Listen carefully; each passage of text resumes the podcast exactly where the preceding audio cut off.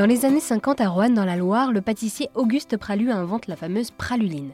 Alors que sa femme n'arrivait pas à vendre des pralines roses, il décide de les incorporer à sa brioche. 70 ans plus tard, la recette de la praluline reste inchangée et plusieurs boutiques Pralu ont ouvert à travers la France. C'est d'ailleurs en 1988 que son fils François reprend la maison familiale, il fait rentrer le chocolat dans l'entreprise. François devient maître chocolatier et il exporte ses chocolats à l'étranger.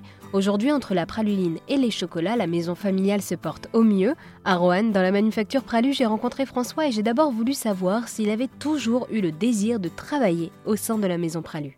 Alors, moi, je regardais mon père quand j'étais gamin faire des gâteaux. Alors, fatalement, je traînais dans les laboratoires avec les employés de mon père, aller mettre les doigts dans le chocolat ou dans la crème pâtissière. Euh, et donc, tout ça me plaisait. Et en fait, c'est vers l'âge de 16 ans que je me suis décidé à me lancer dans la pâtisserie et faire un apprentissage. Et alors, donc, du coup, pour vous, il est important de vous euh, réinventer continuellement et surtout de ne pas s'asseoir sur euh, cette fameuse praluline et ce chocolat qui fait votre célébrité aujourd'hui là où je me réinvente, c'est quand même plutôt sur les produits euh, chocolatés. Donc on a inventé il y a quelques années la première barre infernale.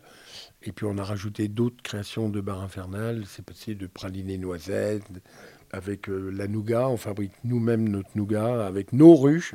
Voilà, donc on est toujours un petit peu dans la création. Euh, on a sorti récemment un biscuit breton à la praline qui commence à avoir beaucoup de succès. Voilà, on, essaye de créer toujours euh, des nouveaux produits. Depuis deux ans, François Pralu s'est également engagé dans une démarche visant à réduire le plastique. Dans le packaging, il utilise du papier craft et il a remplacé les boîtes en plastique par des pochons en papier cacao. C'est un matériau recyclable qui inclut les parties non utilisées dans les fèves de cacao. Eh bien, merci beaucoup à François pour son accueil. Il est donc maître chocolatier et à la tête de la maison familiale Pralu.